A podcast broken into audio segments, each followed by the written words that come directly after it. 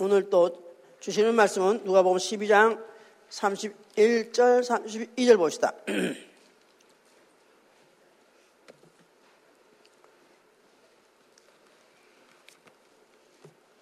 31절.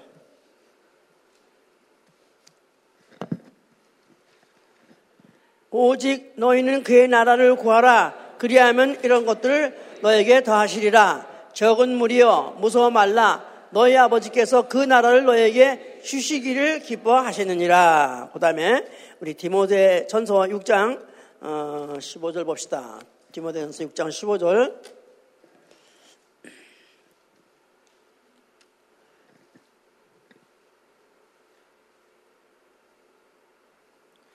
기약이 이르면 하나님이 그의 나타나심을 보이시니 하나님은 복되시고 홀로 한 분이신 능하신 자이며 만왕의 왕이시며 만주의 주시오 오직 그에게만 죽지 아니함이 있고 가까이 가지 못할 빛에 과하시고 아무 사람도 보지 못하였고 또 볼 수 없는 자신이 그에게 존귀와 영원한 능력을 돌릴지어다. 자. 예. 자, 하나님은 만왕의 왕이십니다.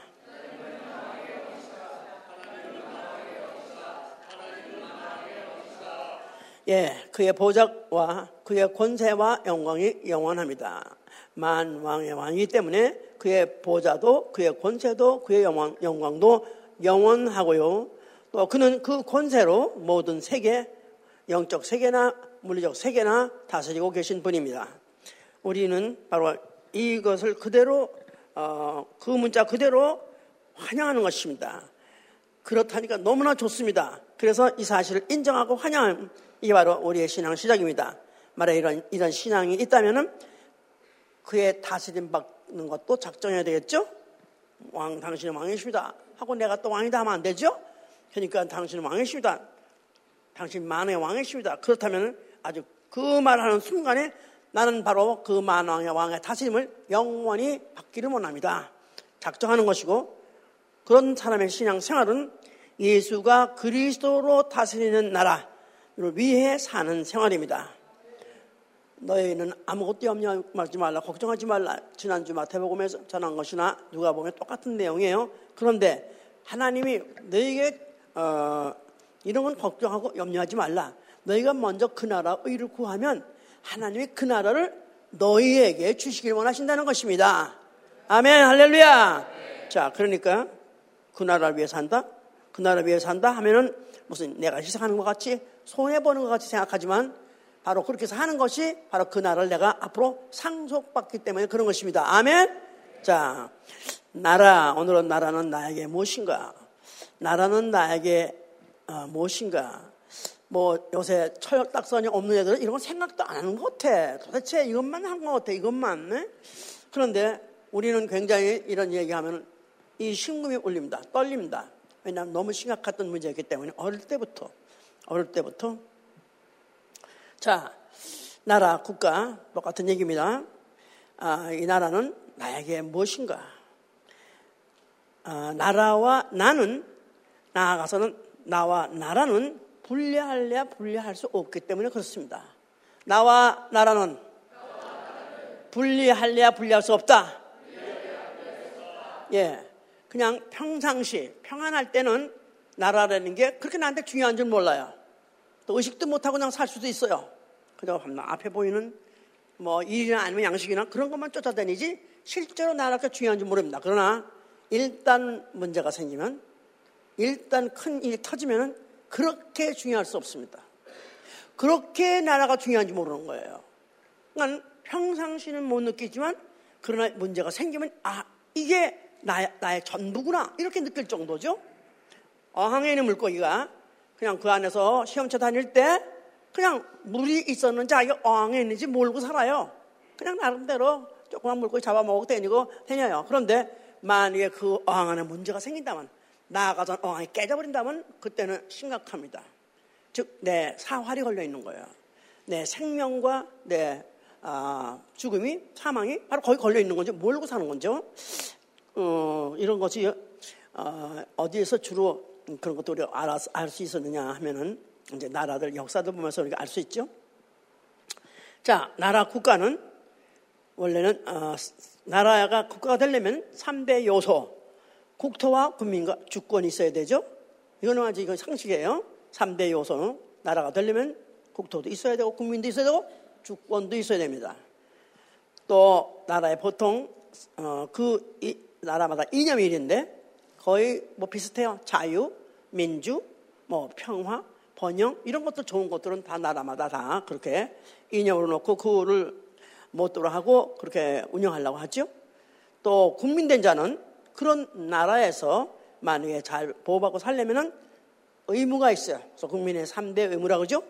국방이라든가 납세라든가 또 아니면 교육 이런 것까지도 또 의무를 하는 이유는 바로 나라가 나라로서 존재하고 나라로서 가동할 때, 그 작동할 때 내가 살기 때문에 어, 그런 것이라고 제가 말씀드렸어요.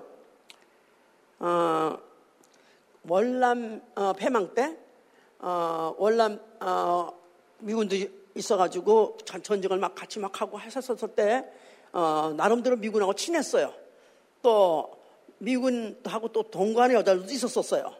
그래서 또 미군이 갖다 주는 또 무슨 깡통도 먹고 음식도 먹었기 때문에 그냥 차별 모르고 살다가 월남이 딱 패망하는 순간에 그 다음에 미군이 퇴각합니다. 미군이 철군할 때 헬리콥터가 어디 어디 미군은 미군 뭐, 뭐 하다마다 GI든지 아니면 분속이든지 아니면 또 무슨 미국 사람은 어디 어디 어, 앞에 부대 앞에 나오라. 그래가지고 헬리콥터가 가가지고는 딱 진짜 미국의 신분 신분 있는 사람만 딱 태워가지고 갑니다. 평상시에 같이 도로 같이 살고 사랑했던 동거녀도 형 없어 동거녀도 아, love you 같이 고 그렇게 해놓고도 막상 갈 때는 딱 심리 갈립니다. 그와 같이 나라라는 게 어느 순간에 그렇게 매정에 금을 갖는 것은 내가 그 나라에 소속했느냐 아니면 그 나라가 나를 인정하느냐 자기의 백성으로 인정하냐 그게 그렇게 중요하다 이 말이에요 우리 이번에 아프간 전쟁 설군할 때도 봤지 않습니까? 네, 그, 어, 그 비행기가 엄청 크잖아요 막 수송기가 와가지고 실어 가는데 그런데 그냥 아프간 사람들은 막 달려가면서 그걸 타려고 하마다 거기다 잘못 달렸다가 결국 또 죽은 사람들 많지, 많지 않습니까? 그러니까 보면 이렇게 나는 그런 걸 보면은 너무너무 절, 아주 그 음악에 그렇게 실감이 할 수가 없고 나는 그런 걸 너무너무 보게 되면은 정말 씨가 떨릴 정도 그렇게 심각하게 느낍니다. 아, 저는 특별히 그런 나라에 대해서 그렇게 유명, 아, 그럴 수밖에 없었던 것은 아예 태어났을 때 일제시대 때 태어났고 다섯 살 때 해방이 됐고 그래서 갑자기 또 이제 어, 대한민국이라는 나라로 바뀌었고 또 5년 있다가 다시 조금 있다 6.25가 난 바람에 또 이북, 이 내려와가지고 또 점령해서 갑자기 빨갱이 노래 배워야 되고 갑자기 인민군 어, 그 그들의 그들에게 수종 들어야 되고 그러다가 또 다시 어, 10년 후에? 아니 그리고 오, 어, 5년 후에? 10년 후에? 그리고 그 다음에 어, 몇 달 후에, 3개월 후에? 다시 또 수복하는 바람에 다시 또 대한민국이 이, 짧, 이 짧은 그 상에 몇 년을 정권이 죽, 어, 나라가 바뀐 바람에요. 그때마다 얼마나 얼마나 국민들이 거기에 따라서 그 백성들이 거기에 따라서 얼마나 고생을 하고 얼마나 그 어, 두려움에 떨고 얼마나 그때 피폐해지는지 그는 어, 또그 사이에 또 많은 사람이 죽는지 수 없는 봤기 때문에 나라 하면 저한테는 굉장하게 의미가 있고 나라 하면 정신이 번쩍 듭니다. 자, 어, 결국은 이런 경험을 통해서 나라는 나와 공동체다, 운명 공동체다. 그, 이해가 가시죠? 나는 모르겠다. 나는 그런 사람은 저 무인도 가 살아. 근데 무인도도 가 소용없어요. 그냥 무인도도 다 우선 조그만 섬도 요만한 섬도 다 어느 나라 것이야. 함부로 못 살아 거기도. 어딘가가 소속해야 돼 사는 거예요. 자, 그런데 성경은 뭘 말하고 있느냐? 바로 하나님 나라에 대해서, 하나님의 나라에 대해서 말하고 있어요. 하나님의 나라. 하나님의 나라. 예, 보이지 아니하시나 하나님 존재하시고 또 어, 하나님은 그냥 좋으신 분, 어, 사랑 많으신 분, 또 어, 선하신 분 그뿐이 아니라 하나님은 어, 나, 하나님의 나라라는 걸 정하시고 자기 스스로가 만세왕, 만왕의 왕을 이미 정하셨어요. 자기가 만왕의 왕이 되기로 작정하셨어요. 언제? 이걸 언제 작정하셨을까? 언제 되셨을까는 나중 얘기지만 언제 어, 작정하셨을까? 태초에 만물이 있기 전에 다시 말해서 우주 하늘이 있기 전에 우주 안에 만물이 있기 전에 나라들이 있기 전에 아니 우주 하늘 있기 전에 아니 그 우주 밖에 영계 하늘 있기 전부터 아무것도 없을 때 아무것도 없을 때 하나님은 나는 뭐가 되겠다? 나는 만왕의 왕이 되겠다. 나는 만왕의 왕이다. 하고 딱 이미 적장해 버렸어요. 그러면 아 혼자서 왕 하시지 뭐하러 만물죠? 아 왕 하려면 국민도 있어야 되고 영토도 있어야 될 거 아니겠어? 주권도 있어야 되고 그쵸? 여기 사회가 3대 요소라고 했잖아요. 구성 요소. 그쵸? 그러니까 그걸 잊게 하기 위해서 뭐 뭐 있어야 되는데 나라, 나라, 나라가 되려면 영토도 있어야 되고 국민도 있어야 되고 주권도 있어야 돼. 이 세 개, 이 세 개가 있어야 나라가 되니까 그거를 하기 위한 경륜을 깔아가는 게 하나님의 성의 역사다 그 말이에요. 자, 이제 어, 그러하기 위해서 영계 하늘을 제일 먼저 지셨죠? 영계 하늘 뭐 하려고? 그거 가지고 뭐 하려고? 하나 영토 삼으시려고 거기서 이제 그 일이 일어나게 하기 위해서 일어나게 하기 위한 작업을 하시려고 자 영계 하늘 지시고 거기에다 뭘 놓으셨다? 보좌를 놓으셨다는 거예요 보좌 보좌 그리고 그 보좌를 섬기는 뭘 만들었어요? 천사들을 만들었어요 이게 바로 뭐 하나님이 제일 처음에 이런 물리적인 공간, 이런 어떤 물질, 뭐 물체를 만들기 이전에 벌써 이미 창세 전부터 작정했던 걸 영계 하늘에다 만드시고 그것보다 거기 놓으신 것이다. 그 말이에요. 자, 이러는 가운데에서 거기에 천사들 있지 않습니까? 예, 천사들이 하나님 그 보좌를 향해서 하나님을 섬기고 하나님께 영광을 돌리는데 불구하고 거기에 이제 문제가 생겼어요. 거기에서 사단이 발생했어요. 사단이 어, 거기에 천사가 아 저희가 거기서 노래도 잘하고 인기도 많고 또 그렇게만 하나님께 칭찬받다 보니까 교만해가지고 내가 하나님의 무별 위에 나의 보좌를 높이리라. 하나님의 무별 위에 나의 보좌를 높이리라. 이거 다 못 읽습니다. 다 너무너무 많아, 많이 읽었기 때문에 안다고 생각하는 거예요. 하나님의 무별 위에 나의 보좌를 높이리라. 바로 내가, 나, 어, 내가 하나님 같이 되리라. 예, 이건 이사야 14장 12절부터 15절까지 얘기입니다. 천사 중 하나가 천사 중 음, 천사장 그 중에서 제일 높고 또 굉장히 재주도 많고 인기 많은 그 천사장이 하나님 되겠다 고 딱 출사표를 내놓은 거예요. 자, 그러는 순간 하나님께서는 그걸 더럽게 생각해가지고 그를 어, 이제 앞으로 큰 심판을 어, 해서 지옥 보내려고 하나님 어디다가 던졌냐면 음부, 음부에다가 던졌다. 음부, 음부가 어디죠? 우주, 우주, 우주 하늘에다가 우주에다가 우주를 창설하시고 우주 에다가 던져버렸다 이 말이에요. 그래서 우주는 애당초 하나님 나라에 대해서 반란자, 제1천 반란자가 갇힌 것이 바로 우주입니다. 그게 누구냐 하면 사단이요. 사단이 사람이 생겼을 때부터 그 이름을 마귀라 한 것이다. 그 말입니다. 예. 그래서 이제 이렇게 해서 역사가 시작하는 것인데, 그래서 그 천사가 내려와서, 아, 이제, 아, 천사가 내려와가지고, 이제 그도 자, 하나님 같이 되렸던 자에 보좌 저 나름대로 백성이 필요하겠지? 그죠? 저도 지 나라가 필요하겠죠? 그래서 누굴 깼어요? 누굴 깼어요? 에덴 동산에서 하와를 깬 거예요. 그래서 결국은 서, 어, 하나님은 선악과를 먹지 말라 했는데 먹어도 안 주고 먹어도 너는 너가 오히려 안 될 것 같아. 그렇게 꿰는 바람에 하와가 먹었고 하담이 먹고 그런 바람에 그들이 마귀의 종이 되는데 그때부터 마귀를 뭐라냐면 세상 임금이라는 거 세상 임금 왕이 됐어요. 그래 그때부터는 세상 임금이 된 거예요. 그러니까 이 세상 임금이 벌써 마귀가 되는 바람에 그래서 인류는 그 이후에 아담과 후 어, 하와의 그 후손 인류는 태어나자마자 알지 못하는 사이 이미 벌써 자기는 어느 나라 공 백성 마귀 나라 백성이에요. 그 임금을 따라가는, 따라가는 거야. 그냥 따라가서 그 복종하고 따라가는. 그래서 결국 어디까지 가냐면 지옥까지 가게 되는 그런 신분으로 추락을 해버리게 된 것이다. 역사를 세상식으로 아니면 기존의 신학식 신학교 목사들이 하는 얘기를 식으로 하면 안 되고 이게 완전히 성경에서 이렇게 하나님 나는 무엇이다면 이거는 영원 전부터 정하신 거다 이렇게 하면은 풀어집니다 이렇게 쉽게 쉽게 풀어져요 아멘입니까? 예. 그래서 이제 그런 가운데서 하나님이 이제 이제 드디어 어떻든 자기의 나라를 이 땅에 영원한 나라는 아닙니다만은 그러나 그 나라라는 걸 알게 하고 그 나라의 나라라는 건 또 어떤 것이며 또 나라는 거기에 왕은 어떤 것이며 뭘 해야 되는 것이며 또 그그 그 나라의 어, 백성들은 어때 된 것들을 갖다 그 운명이라든가 이런 것들을 보여준 역사를 진행해 가는데 경륜을 깔아가는데 제일 먼저 불러서 쓴 사람이 누구냐면 아브라함이다 이 말이야. 아브라함. 자 아브라함에게 뭘 했어요? 아브라함을 예, 언약합니다 이제 예언하시면서 내가 너를 아직도 애가 없어요. 아직도 자식이 아직 하와 사이에 자식이 없는데도 불구하고 그에게다가 약속 언약하시기를 네가 앞으로 열국의 아비가 될 것이다. 열국이 너에게서부터 나올 것이다. 그러니까 나라들이 아브라함부터 시작한 나라들이 나온다는 거야. 또 바꿔 말해서 내 후손에서 열 왕이 나올 것이다. 왕들이 나올다는 거예요 이제. 그러면서 그에게다가 어, 나라가 되려니까 뭐가 있죠? 열 왕이 있으려면 뭐가 있어야 되는 거죠, 죠? 영토가 있어야죠, 영토. 영토는 가나안 땅을 주겠다.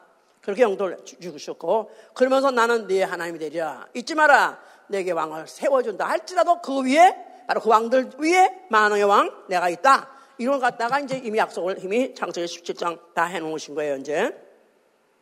그러면서 이제 그 어, 언약을 어, 주었었는데 어떠다가 보니까 그들이 그냥 뭐 어, 이상하게 집안에서 한 집안에서 어, 형제들이 싸우다가 어떻게 하다가 형제들이 시시하다가 한 어, 막내 아들이 어떻게 하다가 어, 종으로 애급의 종으로 팔려갔어요. 그래서 애급의 종에 가서 하다 보니까 어떻게 하다 보니까 아, 무슨 종 어, 무슨 팔려갔다가 또 옥살이를 했다가 나중에는 또 이상하게 총리가 되고 그래서 거기 지난주 얘기 아니에요? 총리가 됐는데 그때 가난 일대는 거기 일대는 완전히 양식이 없어져 가지고 기근이 들었더라. 그래서 양식을 구하러 애굽에 들어갔으니 바로 그들이 이스라엘 야곱의 후손들 한 70명이 들어갔다. 그래서 거기 들어가는데 거기서 하여튼 그때 이미 요셉이 총리가 돼 있었기 때문에 양식이 풍성해서 거기서 잘 먹고 번성했습니다.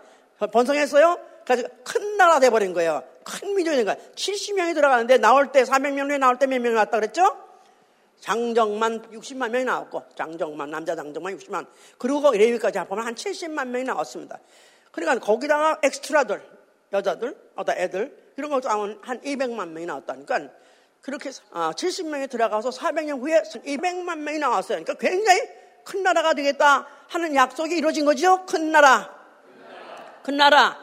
자, 그러면서 나오면서 내가 너희를 인도하고 내가 너희를 이제 어, 약속한 나라, 바로 약속한 땅에 가서 큰 나라를 세우게 하겠다 할 때 그때 하면서 그 자신을 갖다가 이제 여호와가 여호와의 말씀으로 명령으로 다 하셔서 여호와를 바로 여호와가 바로 왕이 된 거죠. 여호와 여호와는 우리의 왕이다.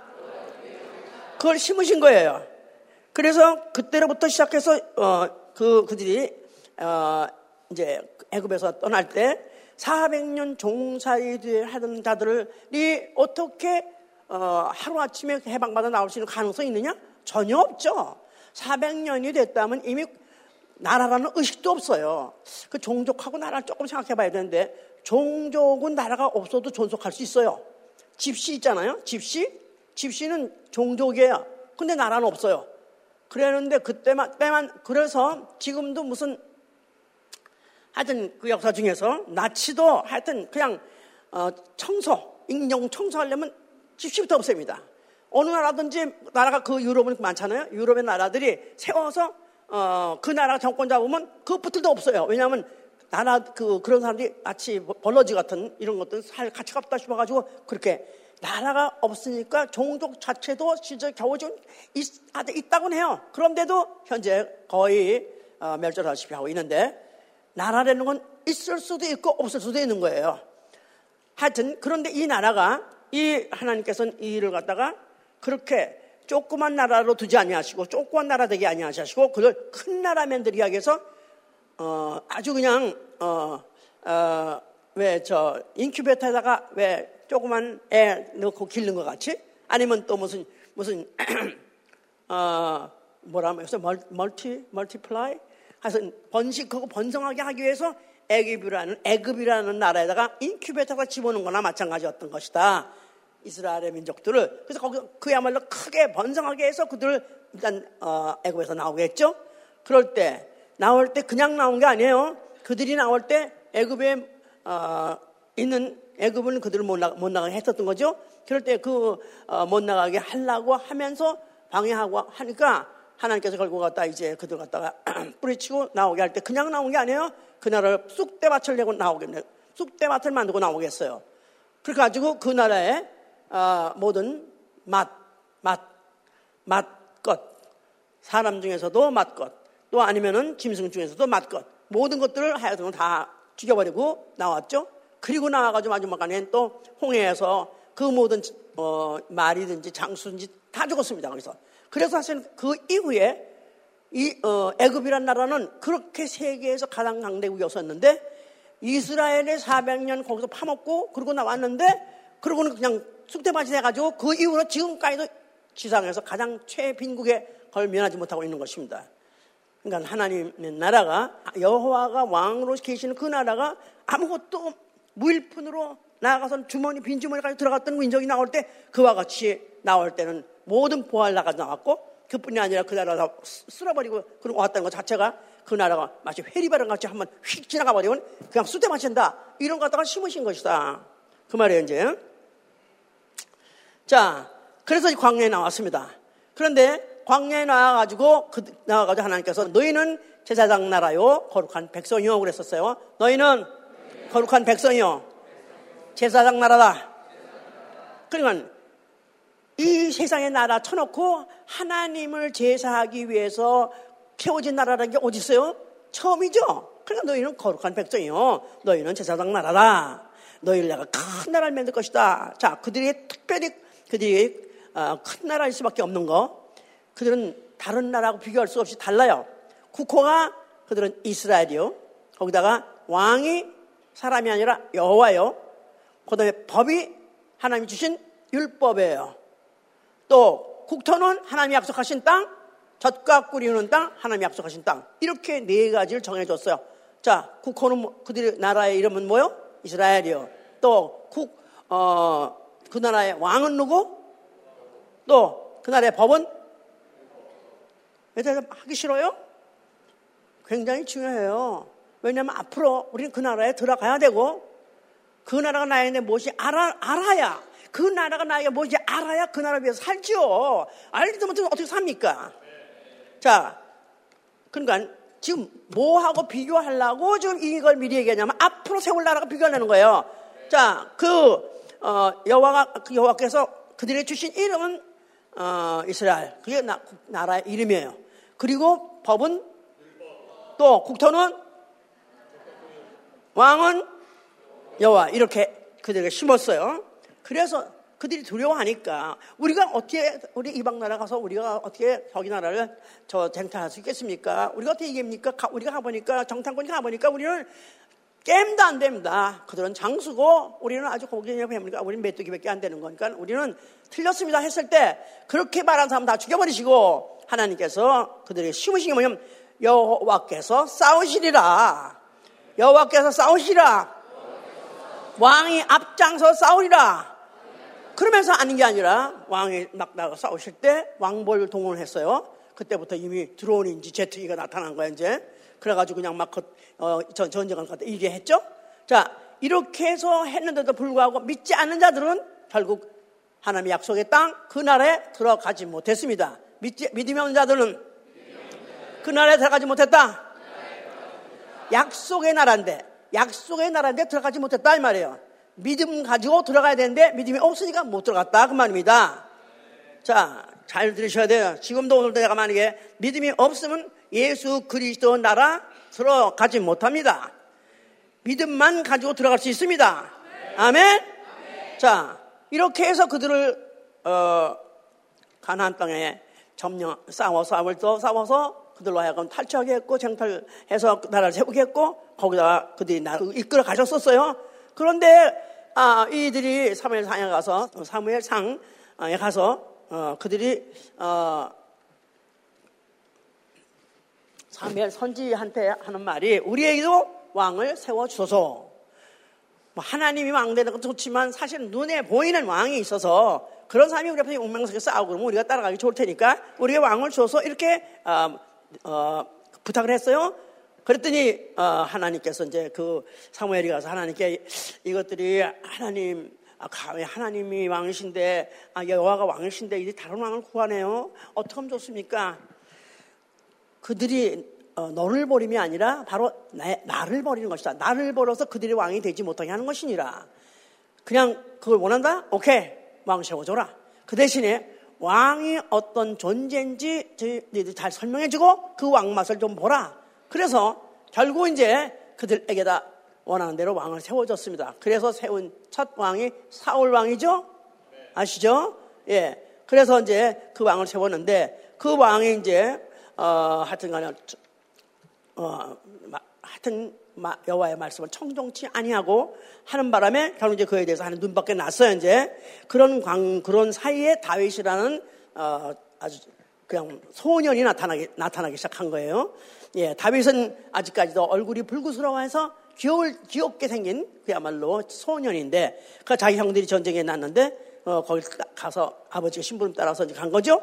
블레셋하고 전쟁할 때 그때 이제 그때 가보니까 막 전장판에 난리가 났어. 온통 이리 쏠리고 저리 쏠리고 도망가고 난리가 났어. 수라장이야? 아수라장이야? 이거 웬일이냐 했더니 블레셋의 그 괴수 바로 골리앗이라는 장군이 나타났다 이 말이야. 그러니까 막 군대들이 쫄아, 쫄아가지고 막 도망가고 하여튼 아수라장이 났어요. 자, 그런데 그가 하는 말이 뭐 그냥 막 천지가 울리는 소리 하는 말이 이, 이, 어, 이, 이, 이 병신 이 쪼다더라. 이 너희들 뭘 믿고 여기까지 나왔어? 당장 어, 내가 너희들 갖다가 하나 남겨놓고 다 아주, 아주 그야말로 삼켜버려야 할 정도로 그렇게 큰 소리를 치고 하니까 아니 저 할례 없는 백성이 어떻게 이렇게 이, 이 여호와의 군대 여호와의 이 군대를 모욕하느냐 그래서 자는 참지 못하겠다 그래가지고 결국은 그가 아, 군 어, 남들이 보기에도 무시하고 또 임금도 걱정스러운데도 불구하고 자기가 그 뭐 가지고 있던 물맷돌 가지고 뛰어나가 가지고 결국은 뭐 그 괴수의 장수에다가 던져가지고 단 한 방에 단 돌, 돌 하나 한 방에 그냥 그냥 써져 버렸습니다. 그래서 결국은 그로 인해서 그것이 계기가 되고 그것이 시작을 돼 가지고 결론 다윗이 유대의 초대 왕이 된 것이다. 유대의 왕, 유대 나라, 유대 나라. 예, 그래서 그런 것들을 이제 보여주시면서 이제 그야말로 하나님이 기뻐하시는 하나님이 사랑하시는 그런 왕이 됐고 그 나라가 그렇게 그렇게 어, 번성했죠. 나라 국토도 넓어졌고 또 그런 바람에 그야 명성도 높아지고 그의 권위도 어, 어, 그야말로 높아지고 그래가지고 지금도 이스라엘 사람들은 지금도 다윗의 후손이라는 거 나에게선 다윗, 다윗 나라가 다시 강림하는 거에 대해서 그들은 어, 지금도 소원하고 있습니다. 그런데 바로 이런 그 나라가 계속해서 가질 못했어요. 그 다음 왕이 솔로몬 왕인데 솔로몬의 그 다음 때에 가서 그 다음에 그 로밤 거기 솔로몬의 아들 로밤과 여로보암이라는 나라로 갈라지게 됐어요. 로보암은 솔로몬의 아들이고 여로보암은 거기 무슨 장군의 아들이었던 건데 그가 이제 반역을 한 바람에 나라가 두 쪽으로 갈라지게 됐습니다. 그러면서 이제 결국은 둘이서 엄청 싸우는 그 세대가 남북왕의 싸움이 얼마나 많이 있었는지 모르고 그러면 서로가 서로를 죽이고 이러면서 가면서 결국은 또 그 주위에 있는 나라들에게 결국은 이제 결국은 이제 어 그래가지고 그 나라가 결국은 이제 두 나라가 갈라지면서 약세 약화되고 군세대 약해지고 그러면서 이제 먼저 어, 북왕국이라고 하는 여러보암을 통해서 생긴 북왕국이 먼저 어, 멸망했고 이게 오, BC 어, 722년에 멸망했고 아수르나에서 멸망했어요. 그 다음에 르호보암은 솔로몬 아들 바로 그와 함께 두 지파가 예루살렘의 근방에 있었다가 그들이 BC 586년에 바벨로니아를 통해서 망했습니다. 그런 바람에 결국은 하나님이 여호와가 왕으로서 계실 때 아, 그들에게 왕으로서의 그들 나라를 철통같이 보존했고 또 그 나라 갖다가 아, 왕성하게 해 주었는데 결국은 그들이 어, 사람을 통해서 왕을 세웠지만은 결국은 그것이 끝내는 아무리 어, 그 하나님 사랑한 다윗을 통해서도 오래 못 갔고 결국은 그 밑에 솔로몬 해고 그다음에 여러밤 어, 루아밤 그러면서 갈라지면서 결국은 이제 어, 두왕, 북왕, 관왕이 다 멸망했다. 자, 그래서 결국은 이런 걸 통해서 보니까 이 세상에 세상 임금으로 세운 왕들 아무리 하나님이 지원했던 나라 할지라도 다 망하더라. 결국 그 결국이 대고밖에 없는 거예요, 결국은. 자, 이렇게 하면서 왕도 없고 선자도 없이 400년이라는 세월을 지냈습니다. 이 세대를 중간 세대라고 해요. 중간 세대, 중간 시대. 예, 그래서 이제 이스라엘 소위 말해서 지도자가 없는 거예요. 영도자가 없는 거예요. 선지자도 없죠, 왕도 없죠. 그러면서 그들은 그런 데서 살면서 그냥 그들이 그야말로 그냥 어, 이난한테 당하고 전환한테 당하고 하면서 그들이 그야말로 정말 무서워질 대로 부서지고 망가질 대로 망가지는 그런 어, 족속은 남아 있었어요. 민족은 남아 있었어요. 그래서 그들이 그래도 성전 주위에서 예배 드리면서 그들이 어, 성전을 떠나지 못하면서 성전을 경배 드리면서 있었던 이유는 서, 어, 선지자 예언에 의하면은 한 왕이 앞으로 나타날 것이다. 메시아가 앞으로 나타날 것이다. 메시아가 나타나면 다시 나라를 다시 왕이 될 것이고 그를 평화의 양이라 할 것이다. 그런 평화를 에게줄 우리의 왕이 될 것이라는 그런 예언이 이사야 7장 10절 있고 9장 6절 있기 때문에 그들은 그거를 기다리고 있으면서 예루살렘 중심에서 살고 있었었다 그 말입니다. 그런데 이제 어, 그런 것들을 그 나라가 오기 전에 그들이 그 나라를 받아들일 수 있는 평탄한 작업을 평토 작업을 하기 위해서 평탄한 길을 열기 위해서 나타난 사람이 있으니 그가 누구냐면 침례 요한이에요. 침례 요한. 침례 요한. 자 아시죠? 예 마지막 선자라는 어, 침례 요한입니다. 그가 나타나서 광야 나타나서 하는 말이 회개하라 천국에 가까웠느니라 회개하라 천국에 가까웠느니라 하면 큰 소리 큰 소리 막 칩니다. 그런데 바로 그가 어, 천국이 온다. 그 말은 이제 그동안에 어, 이스라엘 백성들이 주권을 잃어버서 그 다시 이스라엘 나라가 아니면 유다 나라가 다시 회복했으면 좋겠다는 그 말하는 그 나라, 그 나라, 그 나라를 다시 어, 회복하길 원하는 것을 기다리고 있던 사람한테 그게 아니라 이제 새로운 나라가 온다는 것을 말하게 하기 위해서 천국이 온다고 말하는 거예요. 천국. The kingdom of heaven. 하늘에서부터 오는 왕국. 바로 하늘에서 보내신 그 왕국이 올 것이다 하면서 그와 같이 외친 것이다 그 말이에요. 그럴래니까 그가 이제 광야에서 외치는 자의 소리 그는 무슨 일을 했냐면 주의 길을 예비하셨도다. 주의 길을 예비하도다. 그러니까 이때까지 어, 어, 아브라함 후손, 이스라엘, 유다 이렇게 해서 그들의 왕국을 통해서 혈통을 통해서 유지해 왔었는데 이제, 이제는 바로 혈통을 통해서 계승되는 그런 왕국이 아니라 하늘에서부터 오는, 직접 하늘에서 오는 왕, 왕이올 것이다 하는 것을 심은 것이다. 그 말이에요. 그걸, 그걸 한 거예요. 그래서 예수께서는 이제, 어, 너희가, 어, 마태복음 11장 보세요. 마태복음 11장.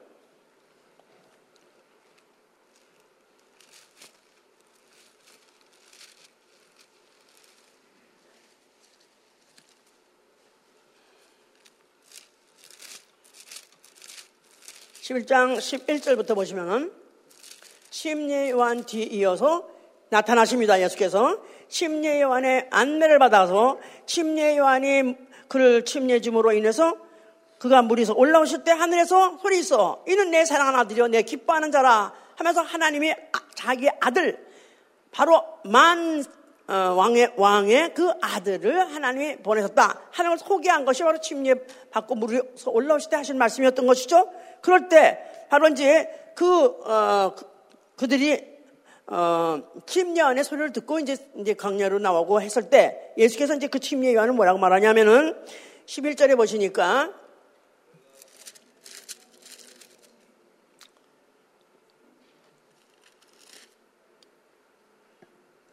침례 요한의 때부터 지금까지 전국은 침노를 당하나니 침노하는 자는 빼앗느니라 모든 선지자와 및 율법에 예언한 것이 요한까지니 만일 너희가 진료받을진데 오리라 한 엘리야가 곧 이 사람이니라 귀 있는 자는 들을지어다. 자, 침례 요한이 하는 어, 말을 예수께서 이제 그 글을 갖다 누구라고 소개하냐면 어, 침례 요한 때부터 드디어 천국은 침노를 당한다 그랬었어요. 그러니까 침례 요한과 천국을 연결시키신 거예요. 침례 요한이 천국에 온다고 소개를 했지 않았어요? 그런데 침노를 당한다 말하면 이제 천국을 너희가 획득할 수 있다 그런 뜻입니다. 침례안의 등장은 어, 이를 어, 이를 이 말, 침례안의 말을 듣는 자로 하여금 천국을 획득할 수 있는 그런 가능성을 열어놓으신 거예요.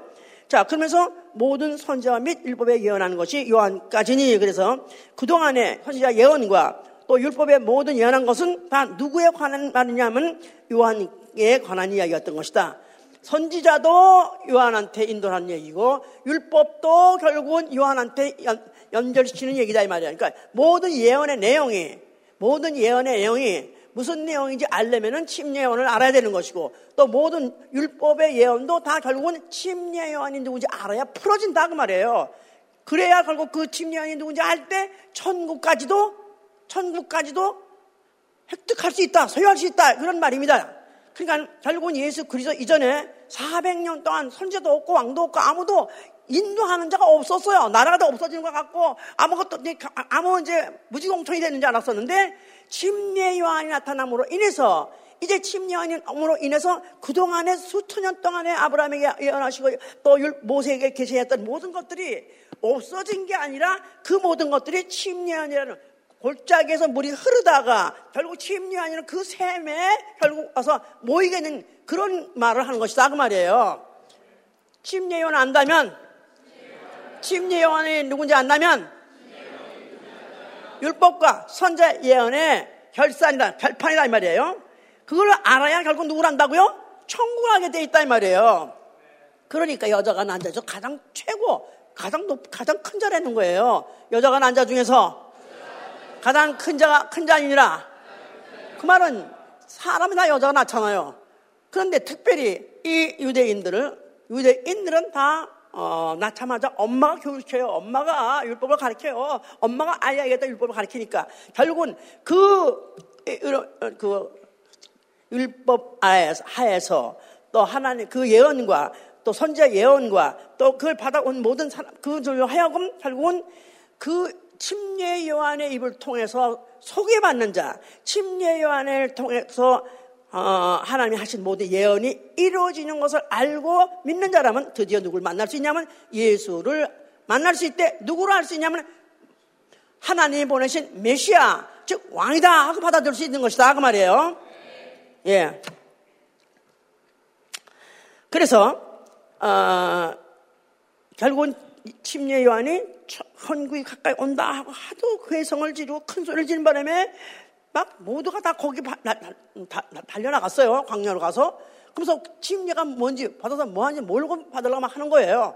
그때 침례원이 오히려 어 그가 와서 그, 그 그래도 와서 침례를 받으러 왔으니까 그 착하네 그걸 칭찬하는 것이라 오히려 마태복음 3장 마태복음 3장에 보니까 너희가 속으로 아브라함의 자손이라고 생각하지 마라 하나님 만들려면 이 돌 가지고 아브라함 자손 만들 수 있어 You are nothing 너희 아무것도 아니야 너희가 회개치 아니하면 너희가 돌이키지 아니하면은 바로 너희들도 똑같이 이제 앞으로 아, 앞으로 불살라질 것에 대해서 이제 말씀하셔.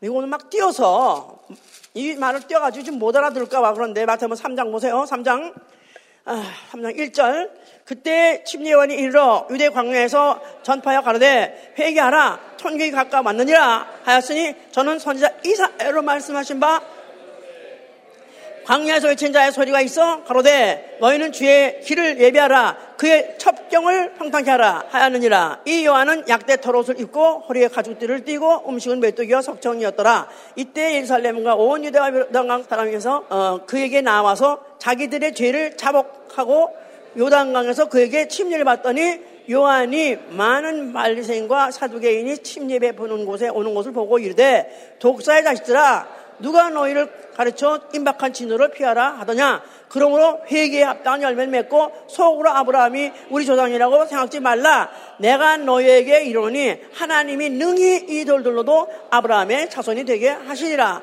이미 도끼가 나무 뿌리에 놓였으니 좋은 열매 맺지 아니하는 나무마다 찍혀 불에 던져오리라. 나는 너희로 회개케 하기 위하여 물러 침례를 주거냐 내 뒤에 오신 이는 나보다 능력이 많으시니 나는 그의 신들기도 감당치 못하겠노라 그는 성령과 불로 너에게 침례를 주실 것이요 손에 키를 들고 자기의 타작마당을 정하게 하사 알고 올무학 꽃간에 드리고 쭉정이는 꺼지 않는 불에 태우시리라. 자, 천국. 천국을 설명할 때 그냥 우리는 천국 하면 나라 하면 어떤, 어, 그냥, 어, 형, 어, 형상으로 생각하지 않잖아요. 그냥 보통 이거를 하나의 비유적으로 생각하는데 진짜로 바로 예수 그리스도는 그 천국이 그가 오셔서 무엇을 할 것에 대해서도 분명히 말하는 거예요. 그가 뭐 자, 그가 앞으로 자기 타작마다 성령과 불로 성령과 불로 자기 타작마당을 정하게 하사 알곡을 모아 꽃간에 드리고 쭉정이는 꺼지 않는 불에 태우시라. 그가 오셔서 팔을 가른다는 거예요. 쫙 갈라서 하나는 불에다 던지고 하나는 곳간에 드리고 그러니까 그가 성령과 어, 불로서 그와 같이 심판주로서 오신다. 크고 두려운 심판주로서 오신다.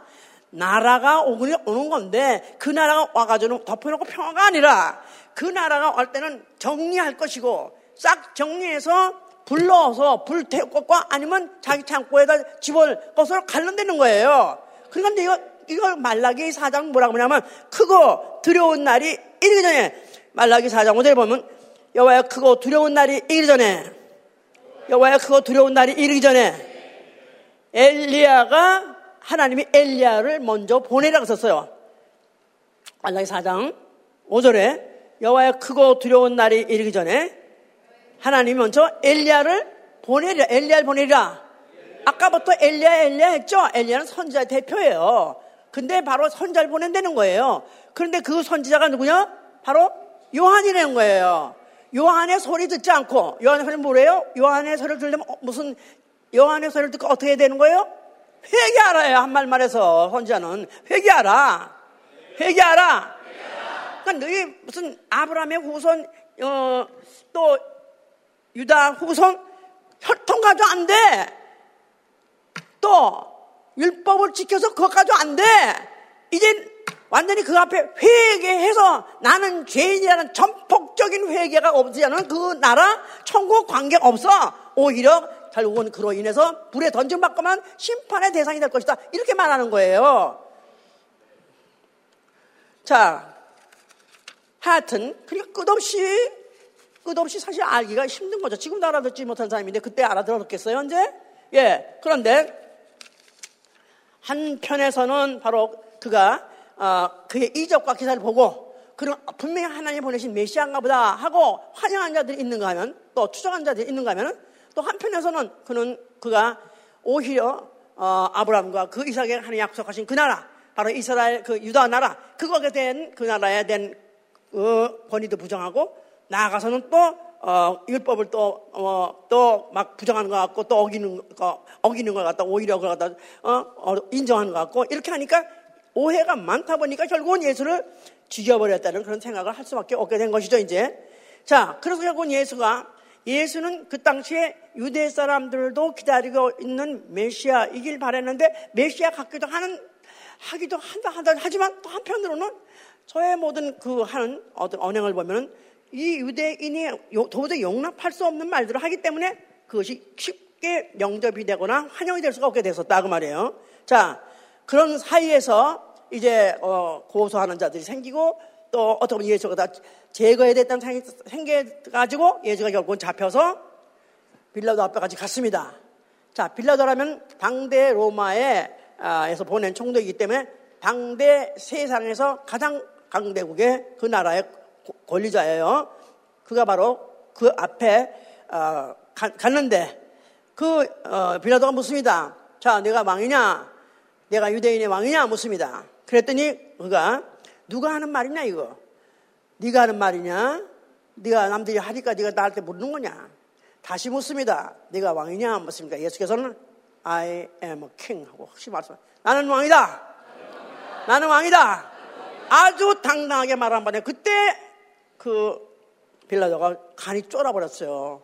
너무나도 당당하게 아니 지금 잡혀와서 지금 어, 신문을 받아야 되고 충을 받아야 되고 어쩌면 죽을지도 모르는 그런데 어쩌면 조금이라도 두려워하거나 나아가서는 어떤 구명할 뭐, 얼굴이 전혀 보이지 않고 당당하게 말하는 바람에 그가 너무 쫄아가지고 내가 너 십자가에 못 박을 수도 있고 또 아니면 내가 너를 낳아줄 수 있는 거 권세가 있는 거 알아? 하고 또 물었습니다.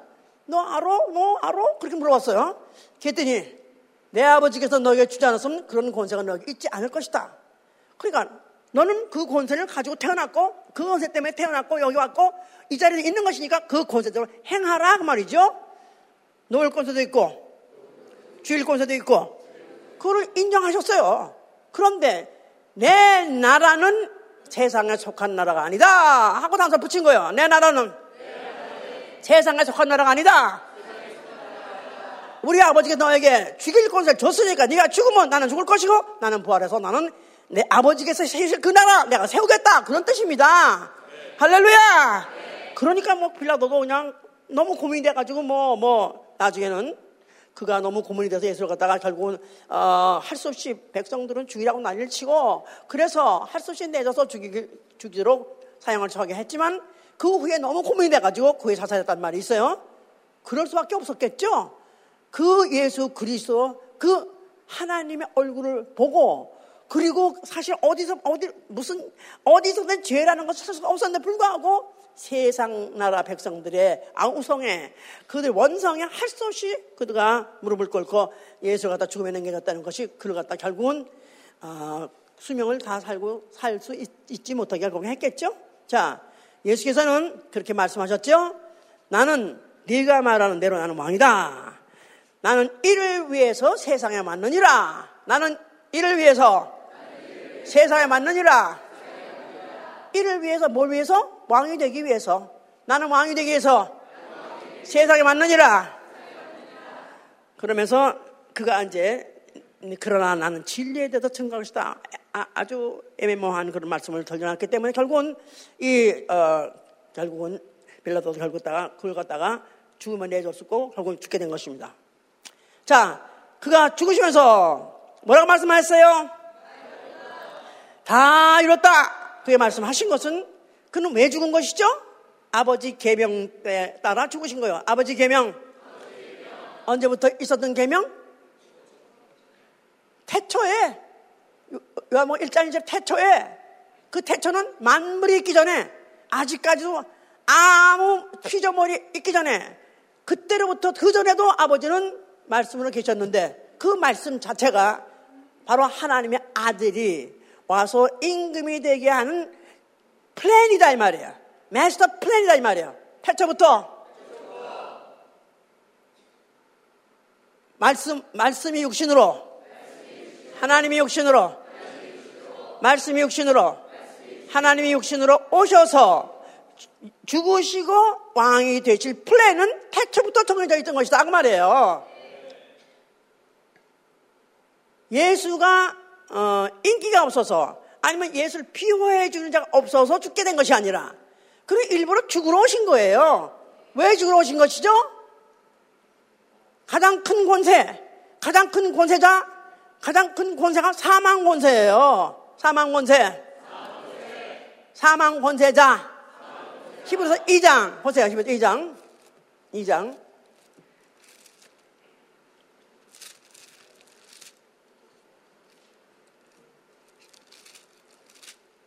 14절 보시면은 자녀들은 혈육에 함께 속하였음에 그도 또한 한 모양으로 혈육에 함께 속하심은 사망으로 말미암아 사망의 세력을 잡은 자 곧 마귀를 없이 하시며 또 죽기를 무서워함으로 일생에 매어 종로를 하는 모든 자들을 놓아주려 하심이라.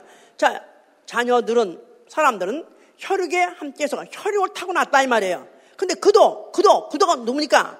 예수 그리스도시죠. 그도 또한 한 모양으로 사람같이 혈육의 혈육을 통해서 나왔다 그 말이에요. 누굴 통해서? 마리아를 통해서. 그죠? 마리아를 통해서 났어요.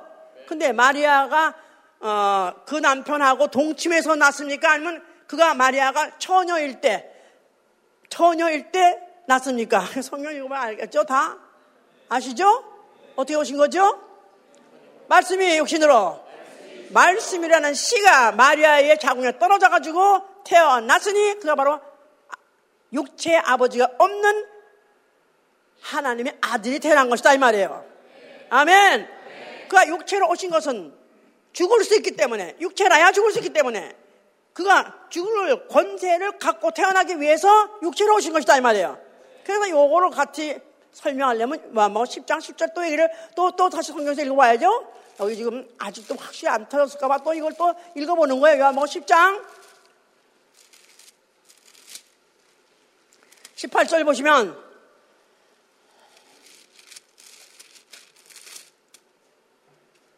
17절부터 봅시다. 17절. 아버지께서 나를 사랑하시는 것은 내가 다시 목숨을 얻기 위하여 목숨을 버림이라. 이를 내게서 뺏는 자가 있는 것이 아니라 내가 스스로 버려라. 뭐를 버린다고요? 목숨을요. 이를 내게서 빼는 자가 있는 것이 아니라 내가 목숨을 스스로 버려라. 나는 버릴 권세도 있고 다시 얻을 권세도 있으니 이 계명은 내 아버지께서 받아놓으라. 아멘 할렐루야. 자, 임금이 되려면 뭐가 있어야 된다 그랬죠? 나라가 되려면 뭐, 뭐가 필요하다고 그랬죠? 아까 나라, 나라, 나라, 영토. 국민, 또 그 다음에 주권, 권세, 권세, 권세. 계속해서 권세. 내가 바로 이 권세를 아버지께서 주셨기 때문에 이 권세를 내가, 이 권세를 내가 받으려, 권세를 얻으려, 그러기 위해서 나는 목숨을 내놓는다는 것입니다. 목숨을, 내, 목숨을 버린다는 것입니다. 그것도 뺏기는 게 아니라 내 권세를 한다는 거예요. 아멘? 자, 임금에게 뭐가 있다고요? 권세가 있어요. 예수, 예수 그리스도는, 예수는 그리스도시다. 예수는 왕이시다. 권세가 있어야 왕이잖아요. 근데 그건 타고날 때부터 무슨 권세 갖고 왔다? 죽을 권세도 있고 살 권세도 가지고 온 거예요. 그러니까 약자가 돼서 옹호자가 없어서 억지로 준 것이 아니라 죽기 싫어 억지로 게 아니라 자기가 선택해서 죽은 거예요. 왜냐하면 죽음이라는 권세를 사용함으로 죽으라는 권세를 사용함으로 아까 10에서 2장 14절 읽은 거 그, 어, 사망 권세자 마귀 해보자. 사망 권세자 마귀. 언제부터 마귀는 사망 권세가 됐죠? 언제부터? 마귀는 마귀 언제부터 권세가 됐어요?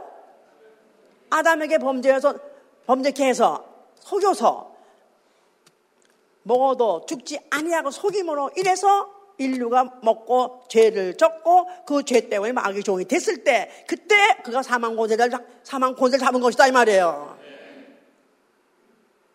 사망 권세를 이뻐서 준 거예요? 아니 마귀가 무슨 이쁜 짓 했다고 권세를 줘요? 권세가 있어야 권세를 참으시잖아요. 권세는 권세가 대항해야 되잖아요. 그러니까 하나님 아들이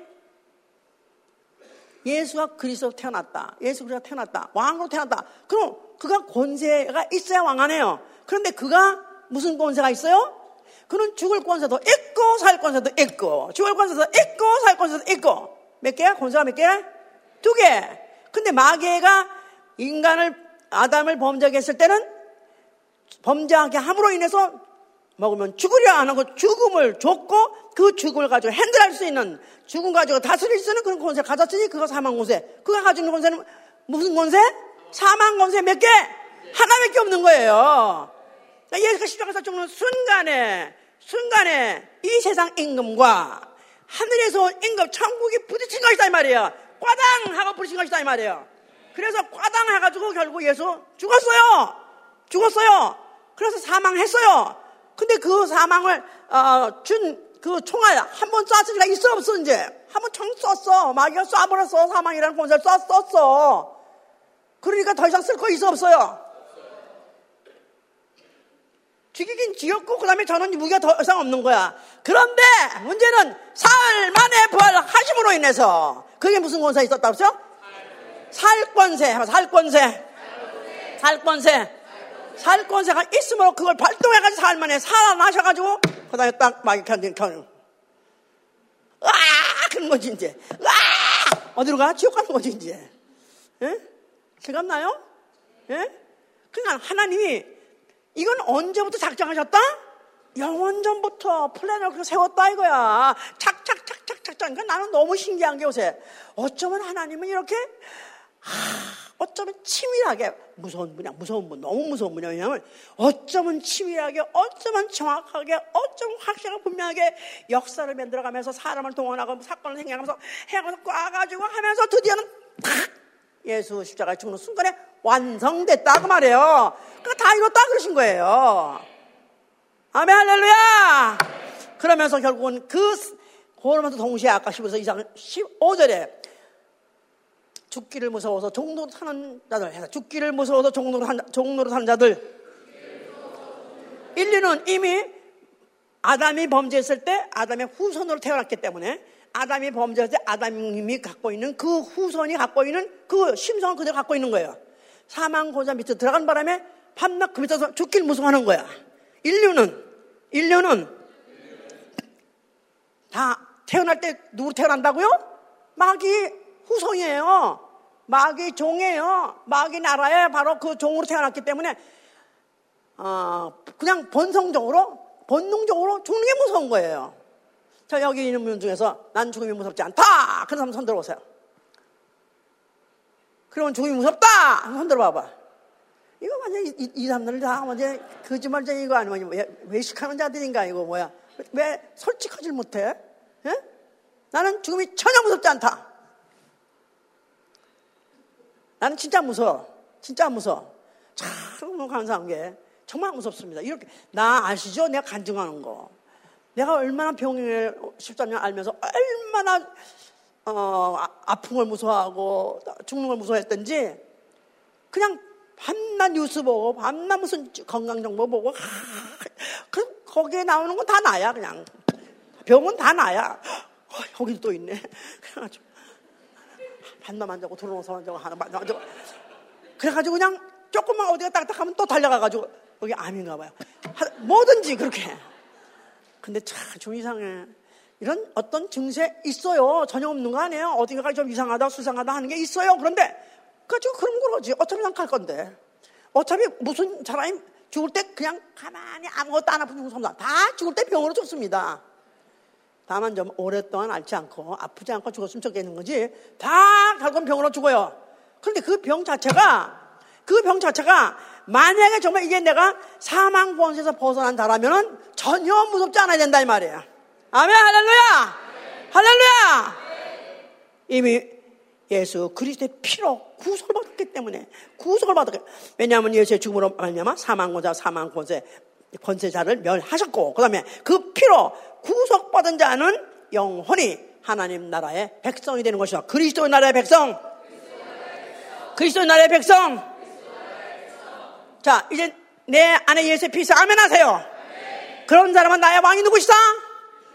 예수와 그리스도. 예수와 나의 왕이시다. 그가 부활하시고 부활하셨을 때 벌써 그게 이미 멸류관이 뭐냐면 그 부활 자체가 멸류관이에요. 예수 그리스도의 부활은 멸류관이다. 왕이 전쟁에 나가서 이겨서 멸류관을 받은 것이다 이 말이에요. 마귀와의 사망을 놓고 그 사망으로 대결해서 결국은 그가 어, 부활했기 때문에 그래서 그는 왕중 왕이 돼가지고 그 멸류관을 쓰고 그리고 하늘나라 입성하신 것이다 이 말이에요. 천국에 올라가셨어요. 그가 뭘로 보좌에 앉았어요. 지금 뭐 뭘로 앉으셨죠? 만왕의 왕으로 앉았고 만세의 왕이 되셨다 이 말이에요. 영원히 영원히 영원히 영원히 영원히 죽지 아니하는 왕 영원히 영원히 영원히 영원히 세계를 다스리는 왕이 되신 것입니다. 아멘 할렐루야. 자 이제 그가 맨날 못해 성령 보내셨어요. 이제 성령을 받은 사람은 이제 나는 어, 이제 성령을 받은 사람은 이제 어, 예수 그리스도의 어, 내가 피로 내가 거듭나서 그리스도 나라의 백성이 된 거예요. 예수가 그리스도로 다스리는 나라의 백성이 되었다. 이제 예수 그리스도께서 어, 만왕의 왕으로서 보좌에 앉아 계시다. 그런 뭐랬냐면 몇 날이 못 돼요. 성령 보내서 이뤄갔다. 우리 예수 피로서 바로 그의 백성된 자들에게 바로 그 나라를 가르쳐 주는 것이다 이 말이에요. 그의 임금이 누구라는 걸 가르쳐 주는 것이다 이 말이에요. 또 그가 성령이 어디 임하셨죠? 성령이 120명 모여 있는 교회에 임하셨어요. 교회 성도들로 하여금 교회 지체들로 하여금 알게 하는 것이 뭐냐면 예수는 우리의 왕이시다. 예수는 나의 왕이시다. 그 예수 그리스도의 왕이라는 고백을 하는 순간에 나는 그를 왕으로 환영했습니다. 적극적으로 환영했습니다. 널리 환영했습니다. 그렇습니까? 또 그리고 나는 그 나라의 다스림 받길 원합니다. 맞습니까? 예수 그리스도 그 왕에게 난 다스림 받기 원하십니까? 아멘입니까? 아멘 할렐루야. 자, 그러니까 주의 날 해봐 주의 날. 주의 날이 뭐 한 날이죠? 예배 날. 예배 날 누구 얼굴 뵙는 거죠? 만왕의 왕의 얼굴 뵙는 거예요. 만왕의 왕의 얼굴 뵐 때 알현이라 말해요. 한국말로 이제 한문으로 알현이라 그래. 보통 사람 얼굴 뵙는 정도가 아니라 너무너무 높으신 분, 너무너무너무 크신 분, 너무너무너무너무 위대하신 분을 얼굴 뵈러 오는 것이다 이 말이에요. 그렇습니까? 자, 만약에 오늘날에 대통령이 뭐 대통령, 대통령 그래. 오늘 미국의 대통령은 세계 대통령이 마찬가지예요. 대통령이 오늘 누구누구 오라 그래라. 만약에 백악관에서 어, 널 만나리라. 어, 만약에 이제 뒤에 내가 안 하겠지들은 하여튼 맨날 며칠에 오라 그러면 그다음부터 그 초청 받고 난 다음에 어떻죠? 어떻겠죠? Oh my God. 어, 나를 백악관 왜 오래지? 아니, 내가 치덕원이 올래면 대통령 오래지 않죠. 치덕원이는 그냥 밑에 군졸들 데려가서 가, 가, 가드람 내는 거고. 만난된 말은, 어, 내가 영광스럽게 어떻게 그런 분을 뵈? 어, 내가 거기 가서 내가, 내가 급한 사정 이런 거 하다 내가, 아, 혹시나 또 그, 그, 그분이 내가 또, 아, 내가 간거 하면은 그분이 또 들어주시겠지. 그런 기대도 있겠죠? 그렇죠? 안 그래요? 올릴 리도 없고, 들을 리도 없으니까 관심도 없어. 관심도 없어. 이거보다 큰 일이 뭐냐면, 내가 오늘 만왕의 왕의 얼굴을 뵙는 날이 주의 날이다 이 말이에요. 주의 날. 예수 그리스도 만왕의 왕께서 여기 지금 보좌를 앉아 설치하시고 우리를 초청하셨다고 말이에요. 육체가 아니라 나 영혼을 초청하셨다고 말이에요. 다만 예수의 피를 입은 자가 자격이 있어서 부르실 받고 오는 거예요. 아멘? 그러면은 이 만약에 초청을 받았다면 얼마나 설레고 그를 위해서 얼마나 준비하겠어요? 그죠? 준비 안 하겠어요? 사실 그냥 뭐 하여튼 가서 뭐 하든 뭐 샤워를 해도 뭐몇 번 하고 하든 머리를 감대도 몇번 하든 깨끗이 하고 단장하고 옷도 최고로 깨끗한 거 입고 최고로 준비하고 예물도 최고로 준비하고 그러면서 두렵고 떨리는 가운데 기대하면서 오지 않겠어요? 네. 자 오늘 나는 그런 마음으로 교회 왔다. 그런 마음으로 예배 임했다. 손 들어보세요. 정신없이 왔어요. 정신없이 살다가 정신없이 왔어요. 어? 벌써 시간이 됐네? 어, 때가 됐네? 이래서 왔어요? 그러니까 예배 실패하는 거예요. 내가 그분이 누군지 알아야 되는 거야. 나는 예수가 누군지, 난 알면서, 성경 알면서 점점 점점 믿음이 점 생기면서 그분이 누구라는 거안 되는 게 너무 너무너무너무 안 알면 알수록까지 너무너무너무 그분은 높고 너무너무너무 위대하시고 너무너무너무 거룩하고 존재하시는 걸 가만 알수 알겠는 거예요. 그 만화의 왕이 이 세상에 이 세상에서 무슨 유명한 사람, 또 잘 나간 사람, 출세한 사람, 학덕, 뭐 지식 있는 사람 이런 사람 부르지 아니하시고 다만 예수의 피를 힘입은 죄인들이 왔다 이 말이에요. 나는 다만 죄인이라는 것을 자각하고 그것 때문에 부끄러워하는 자인데 예수의 피를 힘입고 불을 뿌려줬으니까 자격 있으니까 오라고 부르신 것이다 이 말이에요. 그럼 내가 죄인 구경하려고 그러니까 죄인 못 봐서 죄인 어떻게 생기나 보려고 합니까? 여기 있습니다. 그게 아니라 부끄럽고 두렵고 떨리지만은 그분이 그 피를 불었다는 이, 뿌렸다는 이 사실이 너무 감사하고 너무 감격스러워서 감사함으로 오는 것이다 이 말이에요. 아멘?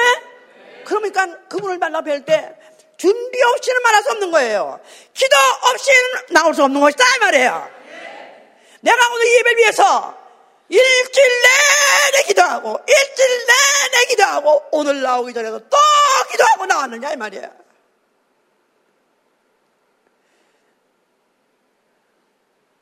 좀 기분 좋을 때는 좀 어떤 때는 정장 입고 나오고 별로 자기 기분 안 좋으면 또 아니면 또 아무 생각 없으면 아무거나 막 입고 나오고 잠바 떼기 입고 나오고 블루진 입고 나오고 티셔츠 입고 나오고 자 세상의 대통령도 내 꼴 만날 내 꼴하고 들어갈 수 있는 거 생각해 보세요. 잠바 입고 장갑 입고 세상 대통령도 안 만나요. 의전실에서 벌써 이미 쫓아내요. 당신은 자격 없다고. 준비하지 않으면 또 못 만난다고. 세상에 얼마 있으면 떨어져 버릴 그 이런 정권자들도 안 만나주는데 만왕의 왕께서 그토록까지 그 전쟁에 이겨가지고 그렇게까지 그가 어떤 전쟁이었습니까? 인류의 죄 때문에 그 죄 사망, 그 사망이란 혹독하고 그, 그 혹독하고 그 처참한 그 죽음이라는 그 전쟁에서 그가 이기고 그가 이렇게 가지고 왕이 되셔서 우리를 갖다가 자기의 왕으로 자기 나라의 백성으로 삼으시고 그리고 여기서 이 땅에서 그를 알고 보고 그를 알고 대접하는 자를 앞으로 그 나라에 데려가려는 판국에 준비 없는 사람들 데려갑니까? 예배 결국 결국 온다는 게 뭐 시간 겨우 맞춰오는 거 맛보고 또 아니면 늦게 들어오고 아니 왔다가 들락날락하고. 미안하지만 오늘 와서 앉았어도 you failed. 이미 예배 실패했습니다. 안 받으십니다 그런 예배. 그런 예배 생각해 보세요. 아니 만왕의 왕. 아니 그냥 왕도 대단한데 만왕의 왕이 모든 인류, 모든 인류, 아니, 모든 영계 천사, 그 왕, 왕, 그 높으신 왕, 그 왕을 만나 뵈는데 아무 생각 없이 준비 없이 사망 없이 오면 만나 드리겠, 만나 주겠어요? 그러니까 어떻게 하면 부족하고 잘못됐던 것들은 회개함으로 내가 이렇게 살았습니다. 이렇게 산 자가 내가 어떻게 하나님 믿겠습니까? 나는 정말 죄밖에 죄밖에 없습니다. 그래도 그래서 받고 심 만나고 싶습니다. 그런데 예수의 피를 주셨기 때문에 그래도 그 피 힘있고 용감 무쌍하게 내가 예배 나갑니다. 두렵고 떨림으로 나아갑니다. 그래도 오늘 하나님 얼굴 뵙게 해주세요. 하나님 섬기해 주세요. 주님 얼굴 뵙게 해서 주님과 함께 이런 마음으로 정말 나와야 시간이든지 태도든지 복장이든지 예물이든지 그분이 받기에 합당하신 예배를 드려야 되는 것입니다. 아멘.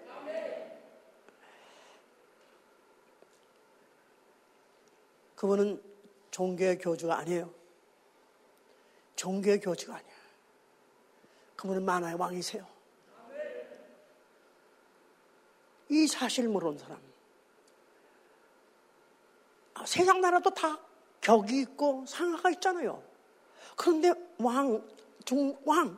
아니, 그분을 만약 그래 믿는다면은 우리가, 우리가 어떻게 그분을, 태, 그분을 어떻게 대해야 될지 세상도 양식이 있는 사람이면 알잖아요. 그런데 이런 양식도 없고, 양심도 없고, 준비도 없고, 믿음도 없고, 그리고는 억지로 와서 앉아서, 와서, 그래도 왔으니까 내뱉자라 하는 식으로 만약 그런다면은 미안하지만 그 나라가 올 때, 그 나라가 강림할 때 나는 너를 몰할 것입니다. 정말 예수가 그리스도 다스린 나라, 예수가 그리스도 예수가 그리스도로 다스린 나라하고 나는 무슨 상관이 있는 가 예수가 그리스도로 다스린 나라 지금은 무형입니다. 또 예수 뭐 교회에서 이렇게 우리가 모형 있는 것을 나라라고 하지만 그렇지만 지금은 무형이고 무색하고 아니면 나아가서는 권세도 없고 영광도 없고 아무것도 아닌 것 같아요. 그렇지만은 이 나라가 진짜 작동하는 날이 옵니다. 그 나라가 강림할 때 이 땅에 이 나라가 바로 그 그리스도의 나라의 합수, 합병, 흡수 낸 날이 오기 때문에 바로 그 나라에 들어가기 합당한 여러분 되시길 위해서 축원합니다. 그 나라는 나에게 무엇인가? 왜 그래야 되나? 왜 꼭 그래야 되나? 그는 나라는 예수가 그리스도로 다스리는 나라는 나의 보장이에요. 예수가 그리스도로 나라는 다스리는 나라는 나의 생명이에요. 예수가 그리스도로 다스리는 나라는 나의 평안이에요. 예수가 그리스도로 다스리는 나라는 번영이에요. 예수가 그리스도 나라로 다시 나라는 나의 행복이에요. 예수가 그리스도로 다시 나라는 나의 권세예요. 나의 모든 것이다 이 말이에요. 지금은 그런 일이 아직 아니라는 것 같아서 별로 중요한 것 같지 않아도 어느 날인가 그 발동할 것입니다. 나는 바로 그 나라. 나는 예수가 그리스도 그, 나, 그리스도로 다시는 그날. 나는 그 나라를 예수를 사랑하 똑같이 사랑합니다. 나는 하나님을 사랑하지 똑같이 사랑합니다. 나는 그 나라 위에서 살다가 그 나라 위에서 죽겠습니다. 나는 어떤지 그 나라에 영광 돌릴 수 있다면 어떻게 해서라도 그 나라에 더 영광 돌리고 싶사오니 도와주시옵소서. 기도합시다. 자, 먼저 우리 찬양합시다.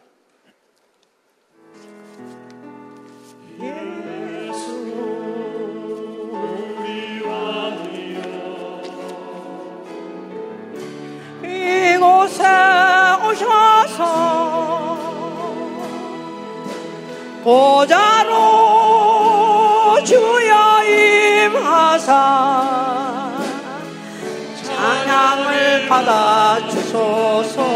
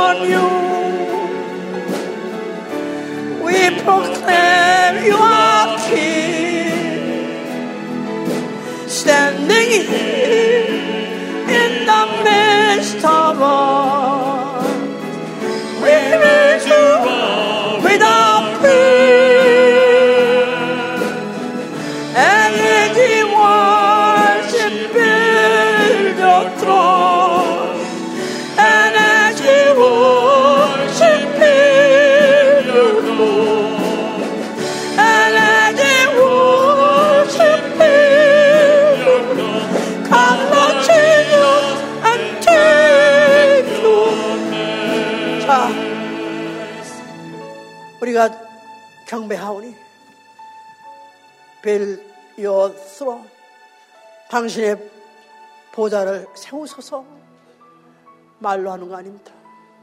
보좌 앞에 나가서 무릎 꿇는 것입니다. 무릎을 꿇는 것입니다. 만왕의 왕을 보면 제일 먼저 우리가 반 응하는 것은 그 앞에 무릎 꿇고 싶은 것입니다. 무릎 꿇는 것입니다.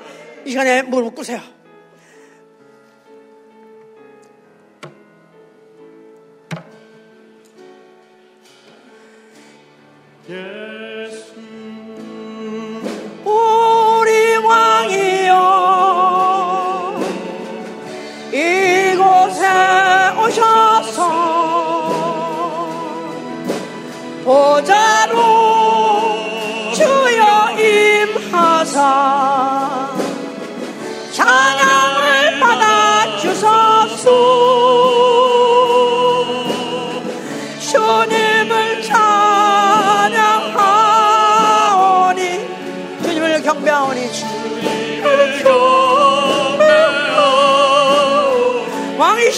왕이신 예수에 오셔서 찬양하사 다스리소서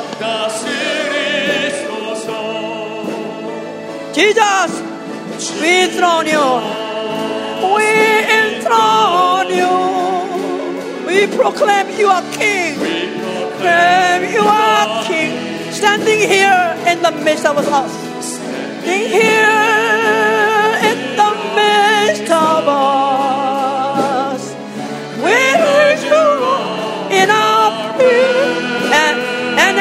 worship. And as you build your throne